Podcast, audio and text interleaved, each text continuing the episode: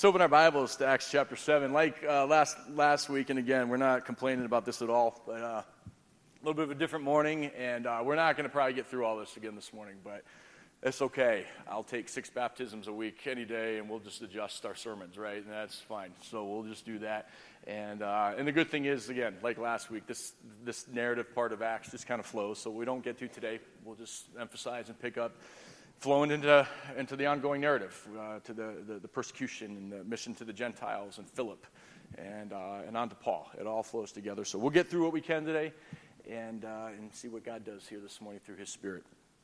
I'm going to start in Acts chapter 7. And as you recall last week, at least, at least this week, we don't have to fit 53 verses into this amount of time, right? Um, but as you recall last week, we are in Stephen's uh, speech and where he walked through Israel's history kind of cataloging their hardness of heart. And he gets to the pinnacle of his speech there where he, he just lays it on the line. You stiff necked people, you're stubborn, you've always rejected the prophets, you've blocked your ears, you've, you've disobeyed God's laws. And, uh, right, and we're not shocked that that didn't go over real well. So that's where we're going to pick up here this morning in Acts chapter 7, verse 54. Now, when they heard these things, these things being Stephen's sermon, they were enraged and they ground their teeth at him. But he, full of the Holy Spirit, gazed into heaven and saw the glory of God and Jesus standing at the right hand of God. And he said, Behold, I see the heavens open and the Son of Man standing at the right hand of God. But they cried out with a loud voice and stopped their ears and rushed together at him. Then they cast him out of the city and stoned him. And the witnesses laid down their garments at the feet of a young man named Saul. And as they were stoning Stephen, he called out, Lord Jesus, receive my spirit. And falling to his knees, he cried out with a loud voice, Lord, do not hold this sin against them. And when he had said this, he fell asleep. And Saul approved of his execution. And there arose on that day a great persecution against the church in Jerusalem. And they were all scattered throughout the regions of Judea and Samaria, except the apostles. Devout men buried Stephen and made great lamentation over him. But Saul was ravaging the church. And entering house after house, he dragged off men and women and committed them to prison. God, we just pray this morning that you take your word, press it on our hearts. God, may we today just emphasize and highlight the things that you desire for us to highlight, the things that you want us to hear. Bring those things to the forefront. Cause us to have open ears, open hearts. Thank you for our heritage. Thank you that we can look back at the book of Acts and, and see our history as the people of God, as the church. May we learn from them. May we learn from their uh, courage and their boldness and be inspired by it. May we learn from their mistakes. Through it all, God, may we see and be reminded that we're people called out, belonging to Jesus Christ. He is the one we serve, He is why we exist. His glory. So we pray that your Spirit would work through your word these next few minutes. In Jesus' name we pray. Amen. Amen. Ever seen an angry mob? Jeff Anderson has. We talking about that. Um, some of his military services took him, taken him to places where he was out facing the teeth of that. Um, really, the closest I've ever got to something like that is years ago. Jeff and I were at Moody Pastors Conference, and uh, I was out walking one night, and I don't even know what I was doing, why I was out. It was after dark in Chicago. You know, probably shouldn't have been, but. Um, I was walking around, and I was about three blocks east or so of campus. I was walking back, and there's this uh, McDonald's there on Chicago Avenue, just about three, block, three or four blocks east of campus. There always seems to be some adventure going on there anyway. And, uh, well, as these things often do, I, I, things just happen kind of fast. I was walking, and all of a sudden, I'm aware of the fact that there are angry people starting to rush out of this McDonald's and from behind it. And then from back on my left, coming this direction. And they were screaming, and, and I'm like in the middle of it. And I'm just like, just just keep walking, man. just, just, and I just, but I'm, I'm aware, and, and they weren't interested in me at all. So I was thankful for. Um, but I was really taken back. It was, it was sad, and it was really um, just unnerving to see what was what, what, unfolded next. And it was a particular guy who seemed to be the target. I'm guessing it was probably some kind of gang-related thing. I don't know, but um, but to see them just kind of crash upon this guy throw him there right in the middle of Chicago Avenue and just start beating him and punching and kicking, and then you saw kind of some of the residual altercations around that, and. Uh, I thought of that when I was reading this about this mob. Just the, the, the, hatred, the desire to inflict pain on somebody. Um, man, I've never forgotten that. And, and as I was reading this, I was thinking that same type of rage, and probably even more intense, was directed at our brother, Stephen, so many years ago, simply because he spoke out for Jesus Christ. And it engendered that same type of hatred in response from the people in Jerusalem that day. And it just forced to ask the question, like I hope you're asking as you read this, like, wow, what, what would I have done? How would I have responded to that? What can I learn from this narrative? Right? Stephen concludes this message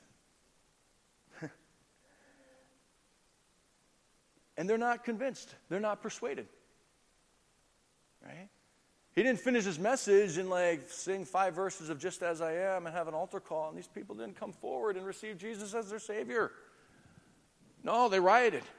They hated him. Murderous intent, rage. That word rage, it's, it's the same language. If, you, if we had time to flip over Revelation 12, the red dragon of Revelation 12. You remember the story? There's war in heaven, and Michael the archangel grabs the dragon and he tosses him out of heaven, which I love that imagery. You've heard me talk about before. I love that. Jesus doesn't even have to handle the dude, right? He's like, Michael, can you. You know, and, and there goes the dragon. And you, you pay attention to terminology. So when the dragon saw that he had been cast down, it was like he didn't even know what hit him. And now he's laying on the beach and he looks around, but the terminology there, he's enraged. What does it say he does? He gets up in rage and he goes to make war against the people of God. It's the same terminology. This, this is it, right here. This is the wrath of the dragon against the people of God. This is how our enemy feels about us. But like Stephen, we don't face that enemy with fear. They can rage all they want, right? We could say with Martin Luther, right? His rage I can endure. Mighty fortress is my God. That's what Stephen found this day in Jerusalem. But this is a reminder, right? They, anger, they gnashed their teeth at Stephen. You ever really angry? Seen someone like the gnashing of teeth, the gritting of teeth? Um, you see this throughout Scripture. Psalms. David, on a couple of occasions, speaks of that. They gnashed their teeth at me as he tried to be God's king, and stand for righteousness. The, his enemies gnashed their, their teeth. They, they intended to harm him. It's the terminology used to describe people suffering in hell. They gnashed their teeth out of pain and anger, I think, in rage at God. This is what was being directed at Stephen that day. This is a reminder, right? This is a reminder that in general, this is the response to the gospel. By its own nature, the gospel, God's truth, oftentimes will cause this kind of response. So, trying to make Christianity popular to avoid that kind of response, really the only way to avoid that kind of response is by making Christianity popular and by watering down the truth. That's how we avoid this type of response. So just be reminded again, we need to be prepared for this. So the crowd responds with rage. Stephen experiences God's presence and declares one last testimony. I love this. Contrast the two. The crowd is full of rage, Stephen is full of the Holy Spirit. I love this. In his lowest moment, at this point when he's being assaulted and attacked, God is with him. He is full of the Holy Spirit. Again, this fulfills the promises that Jesus gave his followers. Listen, he says, You're going to proclaim my truth, and they're going to drag you before rulers, and they're going to hate you, and they're going to persecute you. But I will be with you. I will not leave you. I will not forsake you. In those times, I will give you what you need. I will give you the answers that you need. In our lowest moments, as the world caves in on us, as the world seeks to impose their will and their truth on us, we are not left alone. The Holy Spirit of God that was with Stephen is with us as well. He is available to us as well. God, through His Spirit, is present with Stephen. And I love this. Stephen gets this. Stephen gazes up into heaven. Right? He says that right here. Stephen gazes up into heaven. He doesn't look on the crowd with fear. He doesn't look on the crowd and cower. He doesn't see it. He looks into heaven towards his God, right? He knows the psalmists. Fix your eyes to the hills. From whence cometh my help? My help cometh from God, the maker of heaven and earth. As he's being assaulted, Stephen knows where to look for his help and his encouragement and his strength. It's like my kids, right? Like a lot of dads in here, right? You try to get you have that moment you're trying to get your kids to jump into a pool. Right? Parents usually a dad thing, right? Get them to jump in the pool. And what do you tell them? They're there on the edge. Sometimes they get the big muscle floaties on, you know, and, um, and they're kind of standing there. And, and you see it in their eyes, and, and they want to do it, but they can't. And, and usually it's dad down there going, hey, hey, look, look at me. Okay? Look, daddy's got you. Okay, I'm not going to let you fall. I'm not going to let you drop. I'm not going to drop you. I got you. You see him wrestle with it maybe a little bit longer. For me, and I'm sure it's probably true of you, I remember these moments. As my kids jumped, what was the last thing they looked at as they jumped? Daddy. They're looking at me. They're jumping as they look at me because they know daddy's going to catch them. And there we go. Right? Stephen's looking at his daddy. I'm going to jump. I'm going down. I'm going to fix my eyes on Jesus. I know where my confidence is. I know where my assurance is. And he sees the glory of God and Jesus standing at the right hand of God. I love that God did this for Stephen. I think there's multiple reasons why. I think, I think part of the reason why God does this is because Stephen is going to testify to what he saw to the people standing around him. So Luke could record it. Some powerful testimony here that affirms Luke's greater purpose with the book of Acts. I think he's also doing this for Stephen. I, I, this isn't a common thing, right? I, I don't know if God does this to martyrs very often or not, but I, I remember, though, reading, um, uh, if, if, you've ever read Through Gates of Splendor, story Jim Elliot and those missionaries. If you've read anything that was written after, I had a friend, um, Joe Jordan from Word of Life, and I remember he went down and he's telling us a story that he was standing there on the beach in Ecuador, and he was talking to some of the, um, the, the, members of that tribe. And he said, they were relating to me how, and he, he said, I, you know, they were trying to describe it. He said, they're relating to me how that when those men died, that they actually saw heaven opened up in this, this strange kind of way. And, and Nate Saint would articulate the same thing later in, in, in End of the Spear. Uh, I don't know what those guys saw. But I think it's, it's cool that in that moment, God was revealing himself to his servants. And again, I don't, God's probably not, it's not a common thing that we hear about, but, but I think we could take away from this the understanding, the reality that when God's people are suffering, he, He's there, ready to receive them. He's there actively involved.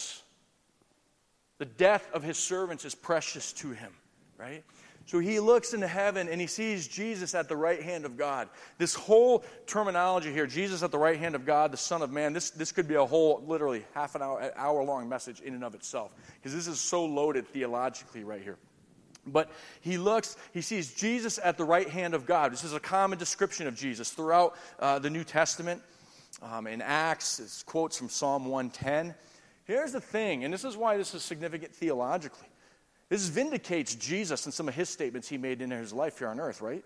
In Luke 22, he says, From now on, you see me seated at God's right hand. This is a significant statement about the identity, deity, and role of God. If Jesus is at God's right hand, that's a position of power. If Jesus is there sharing in the glory of God, that's a, that's a statement to his deity. If he's at the right hand of God sharing God's glory, that's a problem for the religious leaders. Once again, you're seeing in Acts, and remember the themes of Acts. Theophilus, I want you to be convinced that Jesus was who he said he was. These guys missed it. Once again, we're being shown you missed who Jesus was. He's at the right hand of God. You crucified him. This is the problem. You crucified him and he's at God's right hand. You missed this one. you, you got this one wrong. You've made a huge mistake. They're getting another chance, though, again and again in Acts. You see God's grace, these people who rejected him, they're being given opportunity to embrace who Jesus is. Some of you sitting here today, you've, you've missed it. You've rejected Jesus. You just heard the gospel again this morning. God is still giving you chances to embrace Him. Maybe you've missed it and gotten it wrong in the past. You don't have to be set in that, right? I heard Zach. Uh, Zach at a baseball game the other night. I'm, i coach first base at, uh, for his team, and and um, we uh, this kid hit uh, ball to the, the, the, center fielder, and this kid hadn't made a clean play all game long. So I send him. Kid rounds first. I send him because the center fielder bobbled the ball a little bit. and He's only really probably about 30 feet behind uh, second base. Well, guess what? Guy fields it, picks it up, and makes a laser throw. The kid's out. Mateo was out by eight feet. Not even close. Now imagine if I would have gone and started arguing with the umpire. You know, like, you idiot, you missed. I, I wasn't even close, dude. And you completely missed it. You completely biffed the call. And don't argue about it. You look stupid. you missed it. You got it wrong. Right? I got a text. Mulder was there, of all people. Brian Mulder. I got a text in my car when I get home. You actually sent that guy? I'm like, oh my word. Yeah. Uh, here's the thing I can blow it, right? We can blow it when it comes to Jesus, completely miss it. And here they're getting another chance. He's at God's right hand. Don't miss it again. This is who he is. This is the declaration Stephen makes here. This is his testimony. The Son of Man terminology. I wish we had time to unpack this. This is significant. Son of Man, that, that, that name is only used three times in the New Testament outside of the Gospels. Two of them are in the book of Revelation where it's using it as like, like a Son of Man. Um, the only time it's actually directly the name is here in this passage in Acts. The Son of Man. This is, uh, recalls several things in Scripture. No, number one, it, it recalls the terminology back in Daniel chapter 7. Powerful terminology that the prophet makes about a son of man who is coming, and, and it's, it's this, this individual that's, that's going to come in, in, in power and in judgment and bringing salvation. Throughout the Gospels, Jesus, this is his favorite self designation of himself, the Son of Man. And he proclaims the Son of Man will be sitting on the right hand of power, and he's going to come on a cloud, which communicates judgment and authority and power. Jesus is alive, he's ruling and working. It, this terminology is used by Jesus to emphasize his humanity. I love it that that's what's in Stephen's mind. He sees the Son of Man as he's dying, as he's being persecuted here. He understands Jesus' humanity. Son of Man is terminology Jesus used to, in association with suffering. The Son of Man will suffer. Here's Stephen suffering. This terminology, the Son of Man, that name is packed with meaning, power, and understanding. And this is what Stephen sees. This is what he communicates. I think the Son of Man not only communicates encouragement to, to Stephen as he suffers, but I, I think it encourages and communicates power and conviction, should be, to the people who are persecuting him. You're rejecting the Son of Man, the claims. He's deity, he's God right? I love this. The Son of Man, what's his posture at the right hand of God? He's standing. That's odd. When Jesus being at the right hand of God is mentioned throughout Scripture, it's seated, seated at the right hand of God, seated at the right hand of God. Psalms quoted in Hebrews, seated at the right hand of God. Standing is an unusual description of what Jesus is doing. You think about it, there's a lot been written about this, they've speculated. It, it, it, I think it kind of captures all of these things. Is he welcoming Stephen? Interceding? Is he coming to Stephen's aid? Is he standing as a witness? Is he vindicating? Is he acting as judge? I, I think it's probably a bit of all of that. Right? We read in Hebrews of this great cloud of witnesses that's there cheering us on in our faith. I think what we see here in Jesus, I don't mean this in a disrespectful way at all. I think you see here, Jesus is the lead cheerleader. He's standing as his servant, Stephen, is, is suffering. He's looking down. I think what he's saying is, Stephen, I see you. I see you in your boldness. I see you in your star. I'm not missing this. I see you who are judging him, who are about to kill him. I see you. Jesus doesn't leave his people alone, he's engaged. I was talking to a friend of mine a while back. He'd coached a lot of years in different sports. And he said to me, he said, You know one thing I've noticed, Craig? He said, uh, You ever watch boys, especially? Boys are playing sports. And he goes, Oftentimes, they make a good play or get a hit. He goes, You know what they do? He said, They turn and look into the, the stands. You know who they're looking for? Dad. He said, I've noticed that over the years. They'll get a hit, they'll get the first base, and they'll turn around and they'll look for dad. I'm like, huh? I mean, that was before Zach really started playing sports, and same thing. Make a play, get a hit. Not, all, not always. Oftentimes they do that, turn around. Why do boys do that? They want to know that dad saw it. They want to know that dad noticed. They want to know that dad's proud. Right?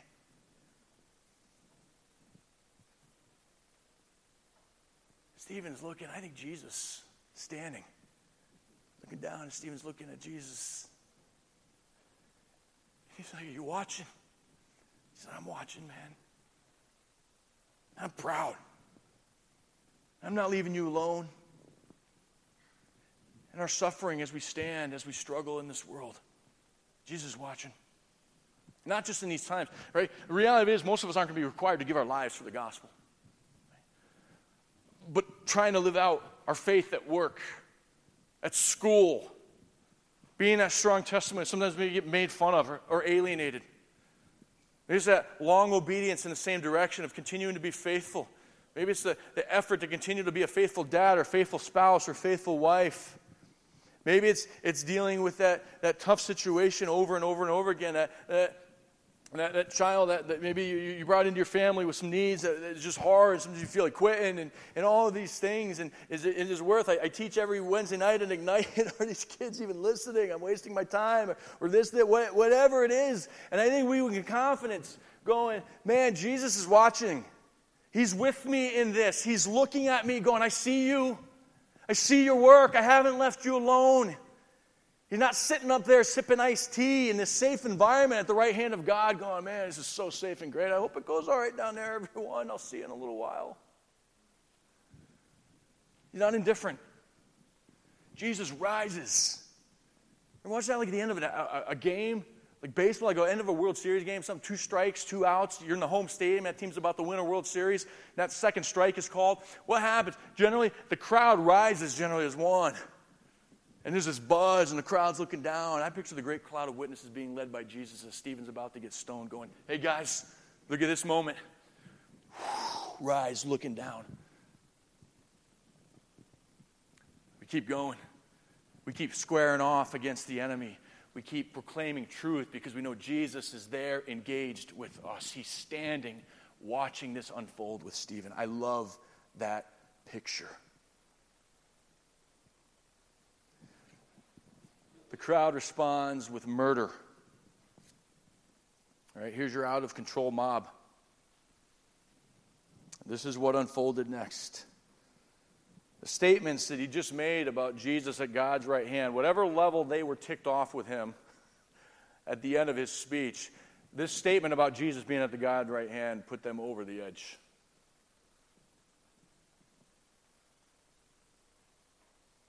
They cry out. They stop their ears, they rush at him. They cast him out of the city, and they stone him. Even after Stephen's declaration of seeing the heavens opened, people still didn't listen. Find some encouragement in this too, by way of application. How many times do we measure our success on how many people respond? I share my faith. I keep sharing my faith. People aren't responding. And what that ends up doing, oftentimes, it leads us either to quit or, at best, it leads us just to paralysis. I'm not going to share anymore. They're not responding. They're not quitting. Uh, you know, they're not changing their behavior. They're not doing this. They're not doing this, right? And, and we have this. We bring this American mindset to our to our discipleship. Stephen was not a failure. He faithfully proclaimed, they stop their ears and kill him. Not a failure.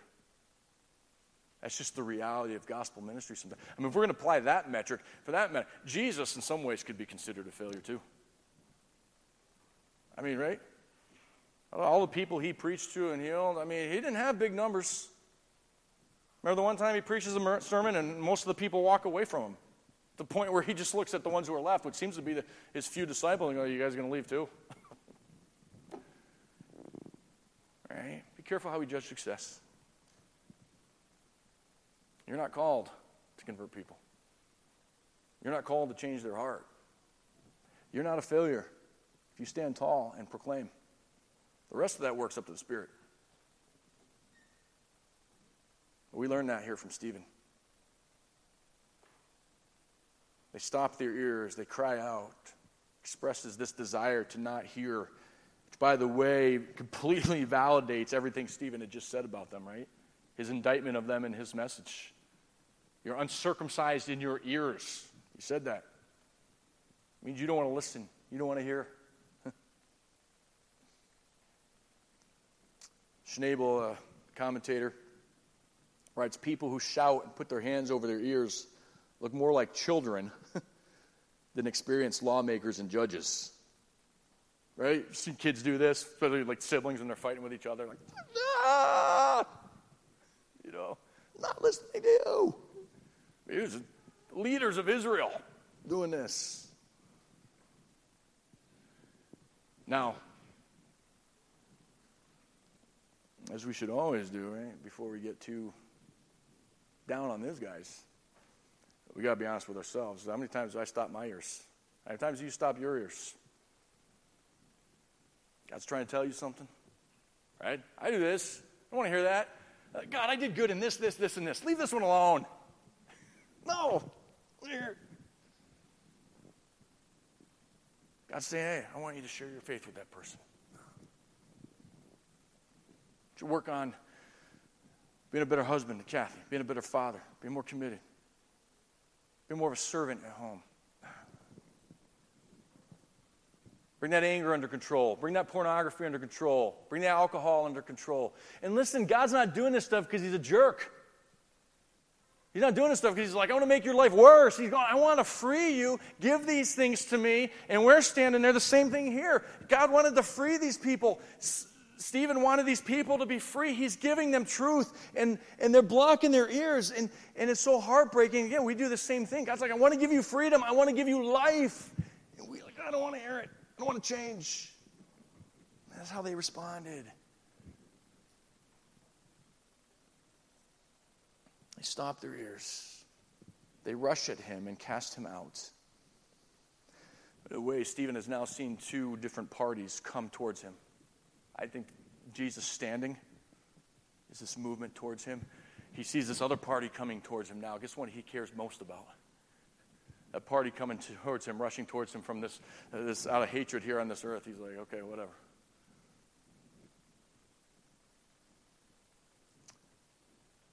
He's seen two parties advance towards him. Jesus in the crowd, he embraces Jesus. He's ready. He's cast out. Talked about this several weeks ago, right? Guys like uh, James Reimer, goalie for the San Jose Sharks, who comes out and makes a statement about his faith. And in interviews after that, he said, I know that may call, I may never be a goalie in the NHL again. So be it. I'll be cast out. Fine. Take my stand. Clayton Kershaw, Christian pitcher, Los Angeles Dodgers, the past week or so, has made some strong statements about his faith. A little bit harder to kick out a Cy Young Award winner, but, uh, but he knows. Those guys know. Boston Red Sox just released a guy. He made some statements about his faith. These guys know it. You willing to be cast out? There's no official trial here. This is a lynching. This is mob. They go after him. Matter of fact, we know it's a violation of Roman law to kill someone without a trial, right? We learned that back in Jesus' trial, back in John 8. Remember that? Go judge him according to your law. And they say back to, they're like, we can't. We can't kill him without Pilate. That's why he had to be tried by Pilate. Pilate had to be the one to issue that decree to, uh, to, to, to murder him. Right? This is a mob. They lynch him, they stone him. I forgot to grab it. I was going to grab a stone here, throw it at somebody. No. Uh, man, this is a violent way to die. Going back to that mob scene, the amount of hatred and determination it takes to kill someone by stoning is incredible. It's hard work. It went on for a long time, and it takes a lot of effort.